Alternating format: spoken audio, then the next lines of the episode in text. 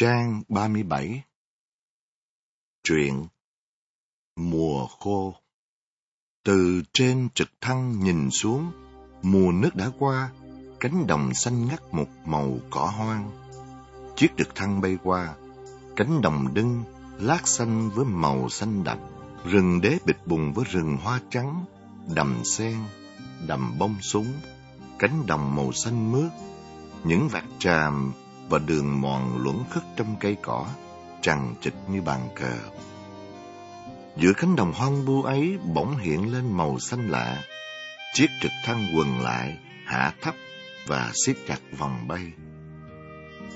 Trong cụm đế già bịch bùng, sáu xoa như trồi lên từ dưới mặt đất.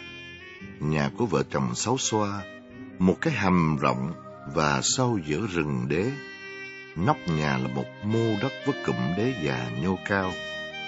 Nhà chị kín đáo đến nỗi không một ai có thể tìm thấy ngoài vợ chồng chị. Quanh nhà, không thấy có đường mòn. Xấu xoa đứng lặng trong đế, nhìn theo hướng trực thăng. Chị cú xuống nói vào cửa hầm. Mình ơi, mình! Ba Đô đang ngủ ngon. Thằng con trai đang bò quanh trên cái sập đế bên năm đang ngủ ngon, nghe tiếng gọi, thành một thói quen, vừa trồm dậy, tay vừa chụp lấy cây CKC để bên cạnh. Anh bò ra, ló đầu qua cửa hầm. Gì đó? Máy bay nó quần ngay đám ruộng. Ba Đô đưa tay quẹt mắt, mặt tỉnh hẳn. Anh bước lên, đứng cạnh bên vợ. Nó phát hiện được rồi, mẹ cha nó, tối nay phải giặt thôi. Từ tiếng bay của trực thăng dội lên một loạt súng, anh nhìn về phía trực thăng với đôi mắt căm giận, lo âu. Chiếc trực thăng rà sát qua đồng lúa, cuốn theo những hạt lúa vàng bay xoáy theo. Hai chiếc trực thăng từ xa lại bay tới, ba chiếc thay nhau rà sát suốt, quạt cánh. Những con rùa rắn ẩn đế trong đế, bên đám ruộng bị động ổ, hốt hoảng bò lộn ngổn. Sau một lúc bắn gọn bãi, hai chiếc bay trên cao để yểm trợ. Một chiếc hạ thấp, sững lại. Từ trên cửa trực thăng, một tên Mỹ thòng dây đổ xuống. Tên lính Mỹ đứng giữa đám ruộng, nhìn bốn bên quan sát cuối cùng. Nó vơ tay nhổ một bụi lúa có đầy hạt chính vàng rực. Từ trên trực thăng phăng dây kéo hắn lên. Ba chiếc rà lại, lại quạt. Từ trên trực thăng nhìn xuống, bọn Mỹ thấy một con trăng dài đang bò theo một con đường nhỏ. Con trăng tuôn chạy, nhưng vẫn bị ngọn gió của cánh quạt trực thăng đuổi theo. Vì hoảng sợ hay vì phản ứng tự nhiên của loài vật, con trăng vươn mình, cắt đầu nhìn lên. Tên lái trực thăng giật mình, cho chiếc máy bay dựng ngược lên. Và như sợ con trăng hung dữ với cái đầu há hốc của nó, ba chiếc trực thăng bay thẳng về căn cứ. Anh Ba Đô một tay sách CKC, một tay cầm bao bố tời chạy ra đồng lúc trực thăng đã bay xa. Qua cử chỉ của anh trong việc bắt rùa cũng đủ biết anh là con người có nhiều kinh nghiệm. Những con rùa hoảng hốt vì sức gió của trực thăng hãy còn bò chạy tứ tung. Gặp rùa, anh không bắt vội, anh cứ đưa tay hóc nó nằm ngửa lên. Bị lật ngửa, con rùa không thể bò chạy đi đâu được nữa. Nằm ngửa, bốn cái chân của nó thò ra, bơi bơi. Chạy chỗ này, chạy chỗ khác. Sau khi lật ngửa những con rùa, đoán là đã hết. Anh mới đi nhặt từng con bỏ vào bố tời. Có hơn mười con rùa. Quẩy ba bố tời lên vai, đang cầm súng, mặt hớn hở, anh trở về. Đang đi, anh dừng lại, nhìn xuống, anh cúi người mỗi lúc một thấp, rồi anh đặt cái bao bố tời rùa xuống đất. Dưới mắt anh, phải là người quen thuộc nhiều kinh nghiệm mới nhận thấy đường trăng đi.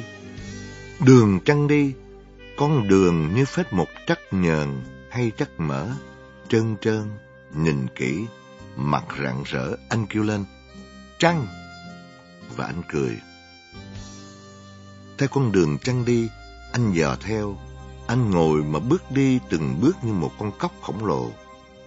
Từ đi ngồi đến đi long khom, từ bộ điệu đi long khom, anh đứng dậy, mặt cúi xuống, đi theo. Anh vẹt đế, vẹt sậy, đi, đi mãi. Qua khẳng trống, cỏ lưa thưa, đến cái bụi đế dày, anh nhìn thấy cái đuôi của con trăng. Cử chỉ nhẹ nhàng và sành sỏi. Anh đặt cây súng vào một chỗ khô ráo. Anh đi lom khom, hai bàn tay xoa vào nhau cho nóng. Anh bước từng bước nhẹ nhàng như con mèo. Rồi bất thần anh ào tới chụp lấy cái đuôi của con trăng. Con trăng giật mình quay đầu lại, nhưng bị cây sậy đế chặn ngược lại. Và cũng không thể nhanh bằng con người. Anh Ba Đô, anh rút con trăng ra khỏi bụi đế, và anh dùng sức mạnh của hai tay, anh quay tròn. Đàn chim lá rụng, giật mình ré lên, bay đầy cả bầu trời xanh ngắt với những đám mây đang trôi. Hình con trăng ngóc đầu mà trực thăng đã chụp được, đặt trên bàn dưới con mắt của tên thiếu tá Mỹ. Tên thiếu tá nhìn với con mắt tò mò, lạ lùng rồi thốt lên. Một xứ sợ lạ không thể hiểu được. Hắn hỏi tên trung ý lấy trực thăng ngồi đối diện với hắn. Nó muốn mổ chiếc trực thăng của chúng ta phải không? Tên trung ý lắc đầu cười nhạt. Tôi không hiểu được, phải hỏi các nhà sinh vật học. Thiếu tá Mỹ, cho qua. Hắn đưa tay đẩy tấm hình con trăng ra, hắn kéo bụi lúa lại trước mặt. Chúng y phải phát hiện được sự sống, những cái con người trồng ra cây lúa này. Hắn nhún vai, làm một cử chỉ chê bai tên Trung ý. Đoạn hắn lập tấm bản đồ quân sự với những con đường mòn chi chít ẩn hiện trong cánh đồng hoang. Hắn đưa tay chỉ một con đường. Không ai lạ, chính kẻ trồng ra cây lúa này là người đưa quân qua những con đường mòn này. Hắn cong bàn tay chụp xuống bản đồ. Phải diệt cho kỳ được. Một con người không làm nên chuyện gì, nhưng hắn còn tồn tại là ý chí của ta thua, bằng mọi cách và bằng mọi giá. Hắn ngước mắt, nhìn tên Trung Ý. Tên Trung Ý đứng nghiêm chào, mặt của hắn, mặt của một người có lỗi. Sau khi tên Trung Ý quay đi, tên thiếu tá lại kéo tấm hình con trăng lại xem. Cái đầu của con trăng cất lên như muốn đớp vào cái mũi dài nhọn của hắn. Một con dao xẻ bụng con trăng, ba đô làm con trăng trong cái gọi là cái bếp của bụi đế. Sáu xoa bồng con, ngồi cạnh bên, xem chồng làm trăng. Anh Ba Đô đưa cái mọc con trăng lên trước mặt vợ con. Cái mọc này, ba đổi trong một bộ quần áo cho má con một cục xà bông thơm. Anh cười, mặt tươi rói, sau cùng anh căng da chăn ra phơi, anh nói với con. Ba sẽ làm mặt trống cho con đánh tung tung ăn Tết. Anh hôn lên má của con. Đêm trăng, trăng trên bầu trời cao mênh mông. Là đêm yên tĩnh, nhưng vẫn nghe tiếng pháo nổ xa, tiếng bom rền, tiếng bay của các loại máy bay. Hai vợ chồng xấu xoa ra đồng cắt lúa, không thể để thằng con ở nhà một mình. Xấu xoa phải điệu con theo. Bên mí ruộng có hai hố cá nhân gần nhau, nằm trong lùm đế khá kín đáo. Ba đô xuống ruộng, cắt trước, còn xấu xoa chỉ lo sắp xếp chỗ ngủ cho con.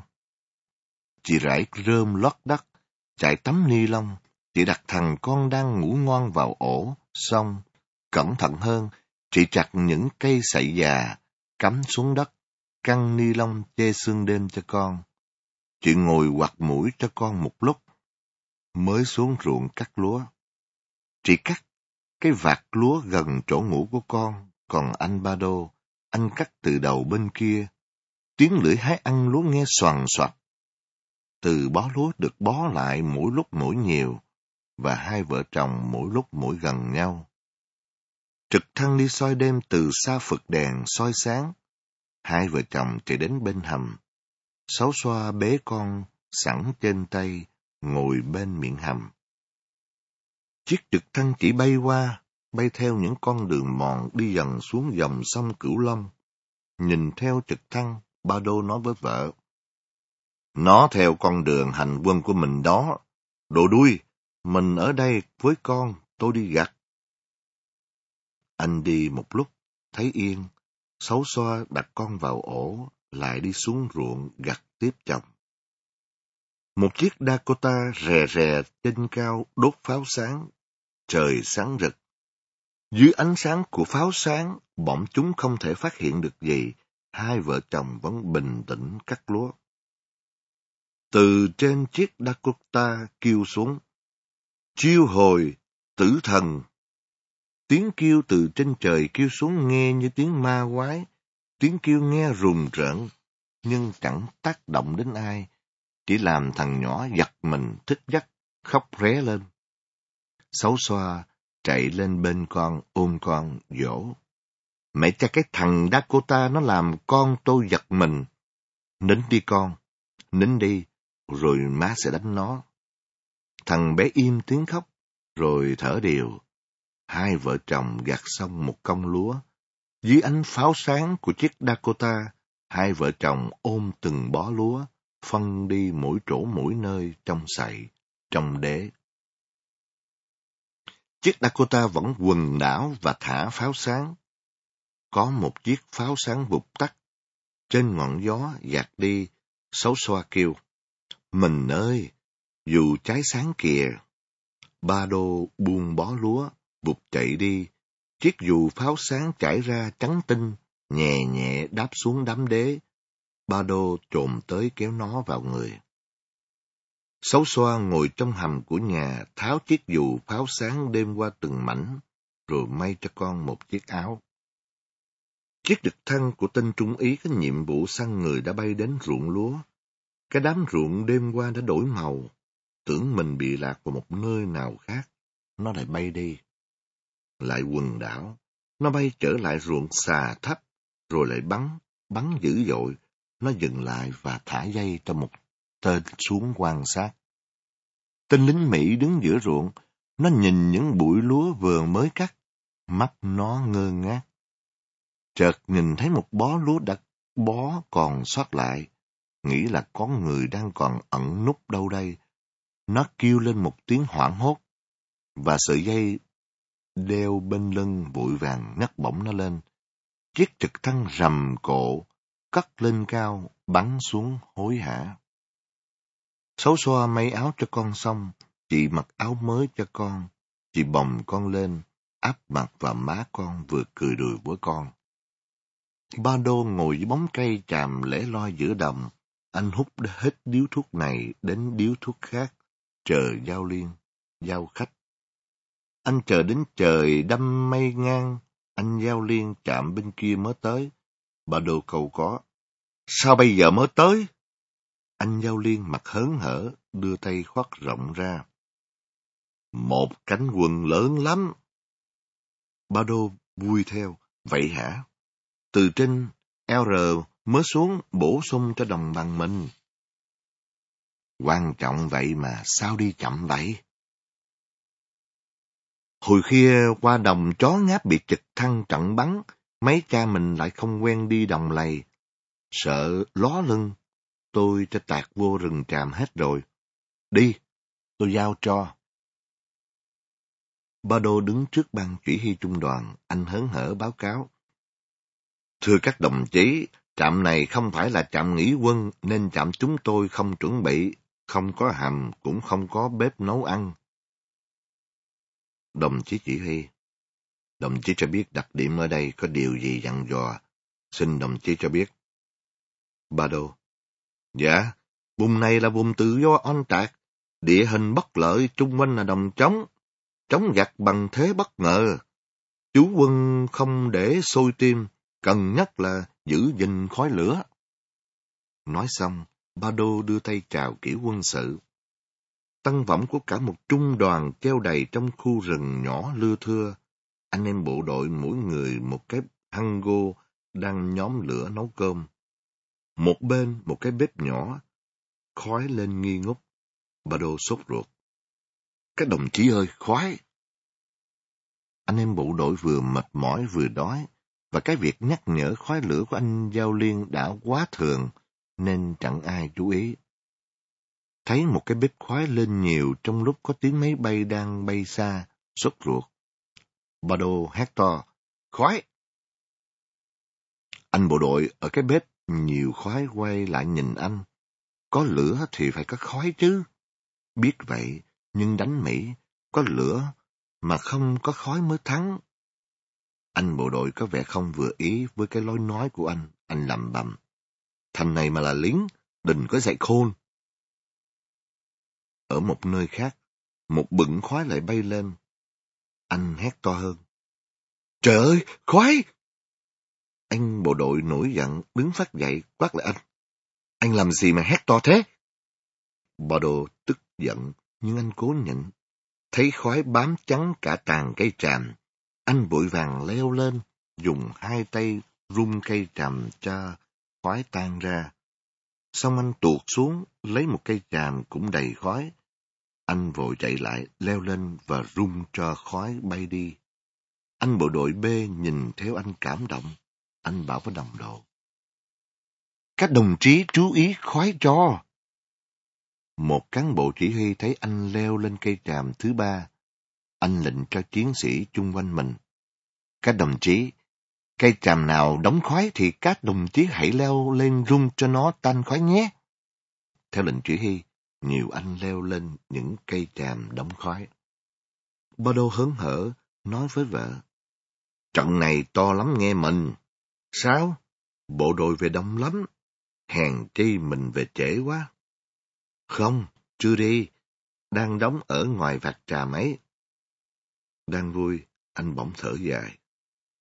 Nhưng mà khói lửa dữ quá, mình la không xiết. Lôi thôi, nó ném bom bi chết hết. Phải nhắc nhở mấy anh chứ. Sao không nhắc? Nhắc mấy ảnh còn lại cự lại nữa.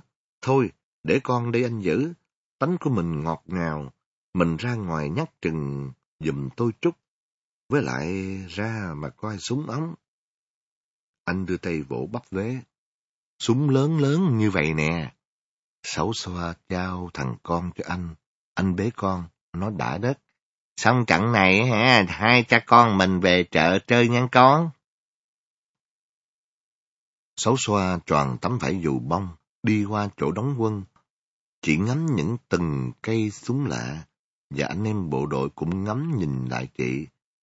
Đến cái chỗ anh bộ đội A, anh này đang nấu nước uống trà. Chị bước gần tới, giọng nhỏ nhẹ. Giữ khói nghe mấy anh, máy bay ở đây nó tinh lắm. Nói xong, chị ngồi xề xuống cái bếp, nhìn khói, chị lấy một cái que củi khô, khơi cái bếp ra rộng ra. Ngọn lửa bùng lên, và giọng của chị thật êm tai. Ông bà mình nói, lòng người phải chặt, nhưng lòng bếp thì phải rộng mấy anh à. Anh bộ đội A vẻ hài lòng trước thái độ và giọng nói của xấu xoa. Anh bắt chuyện làm quen. Chị là giao liên của trạm. Dạ phải. Chị có biết các anh giao liên to to con không? Xấu xoa cười ngõn nhẹn. Dạ. Anh ấy cũng ở một trạm với tôi. Giao liên phải ngọt ngào như chị vậy, có phải không? Còn anh kia, anh la hét như một ông tướng. Anh ấy hiền lắm, tại ảnh sốt ruột cho mấy anh đó thôi. Và chị lại cười, nụ cười hiền hậu, dễ thương. Hai vợ chồng nằm nghỉ trong hầm, bỗng nghe trực thăng bắn mấy loạt ngoài chỗ đóng quân. xấu xoa, trồm dậy, lo lắng. Trực thăng bắn chỗ anh em mình. Nó bắn vu vơ đó mà. Nó mà phát hiện được, nó ném bom bi, nó không bắn như vậy đâu. Biết vậy, nhưng anh em ở đặc lắm, ra ngoài xem anh em có gì không. Ba Đô nghe lời vợ, chui ra khỏi hầm. Ba Đô và một chiến sĩ cán về một anh bị thương. Anh bộ đội bị thương chính là anh bộ đội A đã cấu gắt với anh Ba Đô và đã làm quen với chị. Chị bị thương nhẹ, đạn xuyên qua bắp vế ở phần mềm nên vẫn bình tĩnh. Dù đâu, anh vẫn trầm tĩnh hỏi xấu xoa lúc xấu xoa băng bó cho anh. Nhà chị đây? Dạ. Sau đó chị soạn cho anh một chỗ nằm. Anh được nằm bìa. Khi anh Ba Đô cũng nằm ở đó gần đứa nhỏ, anh bộ đội mới hiểu là hai vợ chồng. Anh nhìn Ba Đô vẻ bẽn lẽn. Hồi nãy tôi không biết anh. Ba Đô nói giả lạ. Ở đây đồng trống, máy bay nó phát hiện khói lửa từ xa lắm. Vài hôm tôi khỏe, anh đưa theo đơn vị nhé. Dạ. Sáu xoa nhổm đầu, nói vói qua. Anh ở đây, thật lạnh mới đi đó. Đêm trăng, trời nhiều sao. Ba Đô đưa một cánh quân lớn từ LR về đồng bằng. Cánh quân chuẩn bị cho mùa xuân năm 1968. Một cánh quân dài, nhiều súng lớn, người nối người đi trên con đường nhỏ xuyên qua cánh đồng. Bà Đô là người đi đầu, đi đêm mà vẫn phải ngụy trang. Mỗi lần trực thăng rà tới thì tất cả dừng lại, trông như một đường cây xanh. Nó bắn vu vơ nhưng vẫn có một đồng chí bị thương. Ba Đô có mặt ngay chỗ đồng chí bị thương, anh xử trí thật gọn. Đề nghị ban chủ hy cho một đồng chí ở lại. Với đồng chí Hương, nghỉ tạm trong tròi hoang, trở về tôi sẽ đón. Bộ đội lại lên đường, đến đường bốn. Ba Đô lên trước. Anh trải ni lông từ bên này qua bên kia lộ, và anh đứng sát bên trường. Cả một cánh quân nối nhau đi trên ni lông trải qua mặt đường. Bộ đội đi dứt đuôi, còn lại một mình. Ba đô cuốn lại ni lông. Anh vừa thoát xuống ruộng thì thiết giáp tuần tra của Mỹ cũng vừa tới. Biết là nơi của đường dây giao liên vắt qua đoạn đường này. Bọn Mỹ cho dừng xe. Nó rọi sáng mặt đường, tìm dấu vết mặt đường vẫn sạch, vẫn trơn. Trong lúc đó, ba đô giặt ni lông trên một cái ao bông súng. Tên trung úy lái trực thăng đang cạo rong trong phòng tắm. Có một tên đồng đội gọi hắn, hắn quay ra. Tên đồng đội cầm một lá thư đưa lên. Hắn liền buông dao cạo râu, xô tới vồ lấy phong thư. Hắn vừa reo vừa nhảy dựng lên. Hắn ăn mặc gọn gàng sạch sẽ, hắn đưa lá thư lên môi hắn hôn và nhảy đến mấy vòng. Hắn khui rượu, ra đãi bạn bè. Cả bọn uống say, rồi mở nhạc, và nhảy. Hắn nhảy hăng hơn tất cả. Rồi hắn ra sân bay. Trước khi lên máy bay, hắn mở túi trên, rút phong thư ra thăm, chừng như sợ mất, rồi lại đút túi. Vui với tin nhà, hắn bên gài, nút túi. Chiếc trực thăng có cánh, chiếc trực thăng của hắn. Lái hôm nay cũng có khác, nó có vẻ phơi phới hơn. Hắn vừa bay vừa nói chuyện với mặt đất. Tôi đã nhìn thấy chỗ của nó từ hôm qua, lần này nó không thoát khỏi tay tôi đâu. Cảm ơn, chắc chắn tôi sẽ nhận được giấy phép.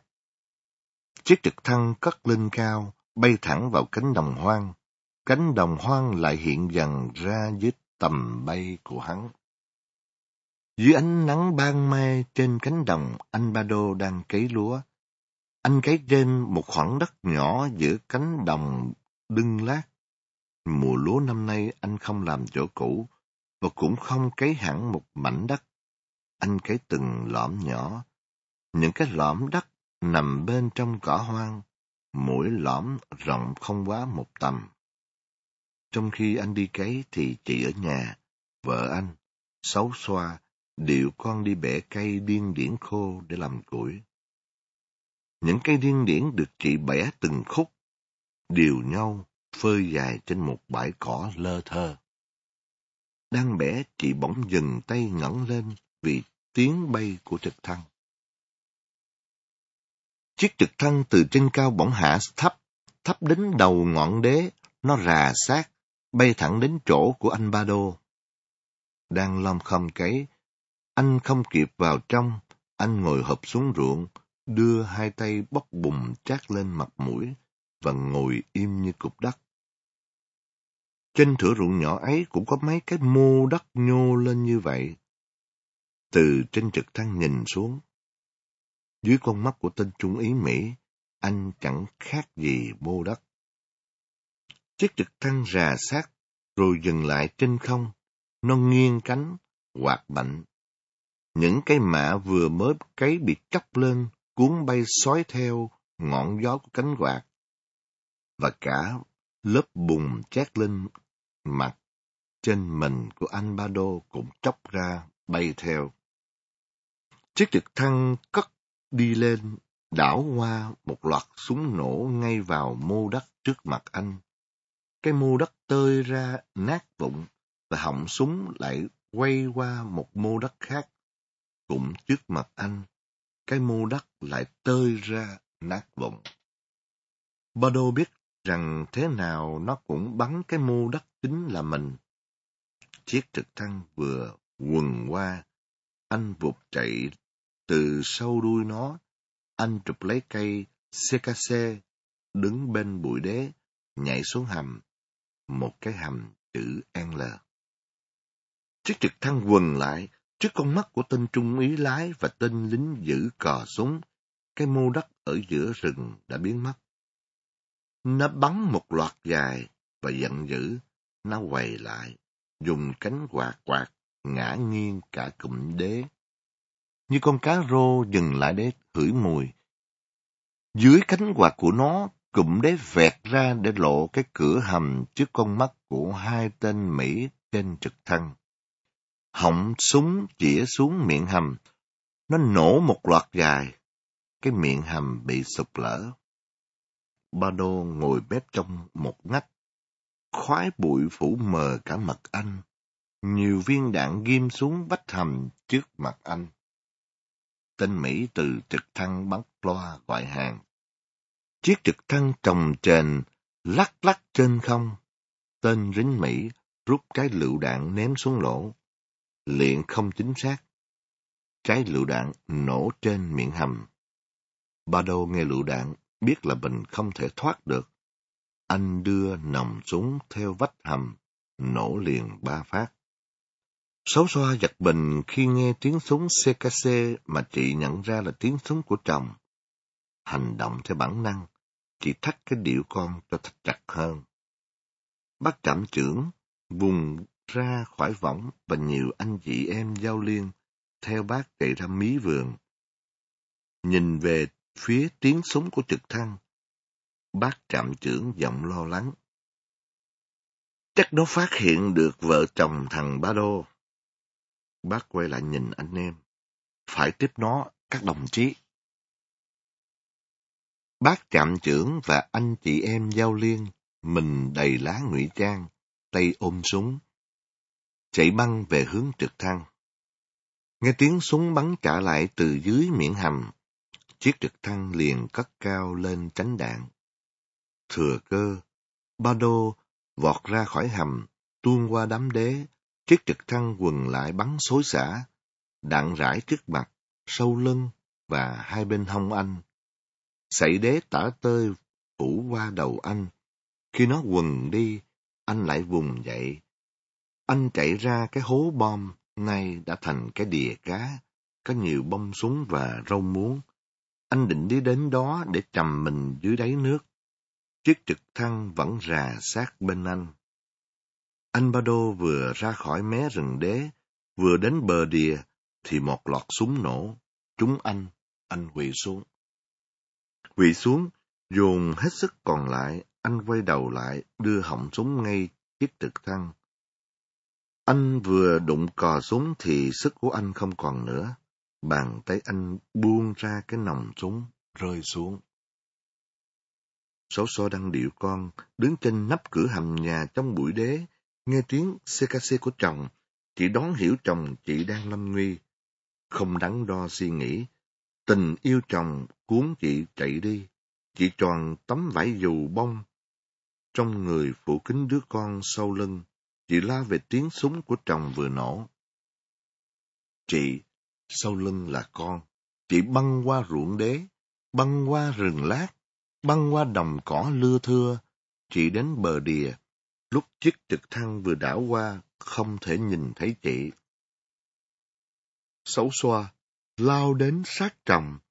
Chị muốn gục đầu xuống lòng ngực to lớn và lạnh ngắt của chồng, nhưng trực thăng đã quần lại. Chị vội gỡ cây CKC ra khỏi tay chồng, ôm lấy súng, lùi sâu vào bụi đế, mà khóc thầm đến nghẹn cổ. Chiếc trực thăng rà sát xuống, dừng lại bên sát anh Ba Đô. Tên trung ý muốn kéo sát anh về làm tăng chứng để báo cáo với chỉ huy.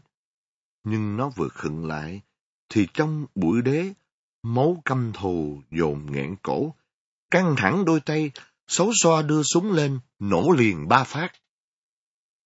Tên lính Mỹ đứng bên cây súng máy ở cửa bị trúng đạn, kêu rú lên một tiếng dài, máu từ trong lòng ngực trào ra. Tiếng súng CKC từ tay xấu xoa lại nổ, chiếc trực thăng bốc cháy, nó lảo đảo bay đi. Xấu xoan ngã xuống bên sát chồng, chị chưa kịp khóc, nhưng nước mắt đã trào ra. Nghe tiếng nổ của trực thăng, nhìn lại thấy một vần lửa cháy.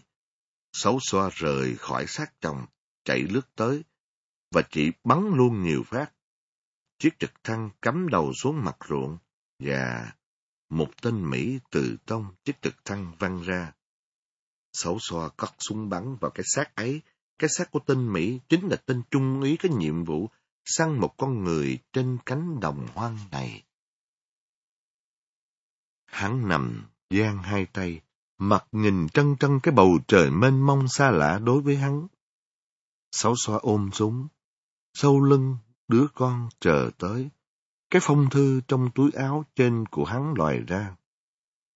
Sáu xoa cúi xuống rút bao thư và rút ra trong bao thư một tấm ảnh. Trên tay và trước mặt sáu xoa là một người đàn bà Mỹ tay bồng đứa con nhỏ chừng một tuổi. Lật ra sau ảnh là dòng chữ Anh. Đêm ngày mong đợi anh, vợ con anh. Đọc không được dòng chữ Anh, chỉ lật lại, gương mặt của người đàn bà Mỹ là gương mặt của người vợ đang đau khổ đợi tin chồng. Từ tấm ảnh trong tay của Sáu Xoa hiện lên cảnh người đàn bà Mỹ, tay bế con đang bỏ thư vào thùng ở sở bưu điện của một thành phố nào đó, của một bang nào đó của đất Mỹ xa xôi. Và người đàn bà ấy đang quỳ cầu kinh dưới tượng Chúa. Tấm hình bất động, được trở lại trên tay xấu xoa trên màn ảnh. Tiếng của người thuyết minh, giọng trầm nói, ngoài hình. Hỡi người đàn bà Mỹ, vợ chồng của người nông dân Việt Nam trên cánh đồng này hỏi đã làm điều gì sai trái với nước Mỹ xa xôi của bà. Để chồng bà sang đây bắn giết chồng chị, khiến cho người đàn bà Việt này phải góa bụa với đứa con thơ. Sao bà không giữ lấy hạnh phúc của bà, để chồng bà đi gây tội ác? Để đến hôm nay, giờ này, bà có hiểu không? Bà cũng phải chịu cảnh góa bụa với đứa con thơ. Lỗi này tại ai? Tấm ảnh người đàn bà Mỹ bị cuốn lại trong bàn tay căm giận của Sáu Xoa. Sáu Xoa tay bế con, đầu đội khăn tang cùng với anh chị em giao liên đứng cúi đầu bên mộ anh Ba Đô. Một loạt súng nổ vang đưa anh về nơi an nghỉ. Hoàng hôn xuống, một đàn cò trắng đang bay về tổ. Sáu xoa, sau lưng điệu đứa con thơ đi trên một con đường mòn xuyên qua cánh đồng. Sau chị là cánh quân, một cánh quân dài, lặng lẽ đi. Sáu xoa đi trước mặt chị là con đường mòn, con đường mòn dài và xa. Chị đi, từ nơi xa của con đường là rặng cây, là trăng trời đang rạng sáng. Bộ phim được tặng Huy chương vàng Liên hoan phim toàn quốc năm 1988. Huy chương vàng Liên hoan phim ở Moscow năm 1981. Hết chuyện. Mùa khô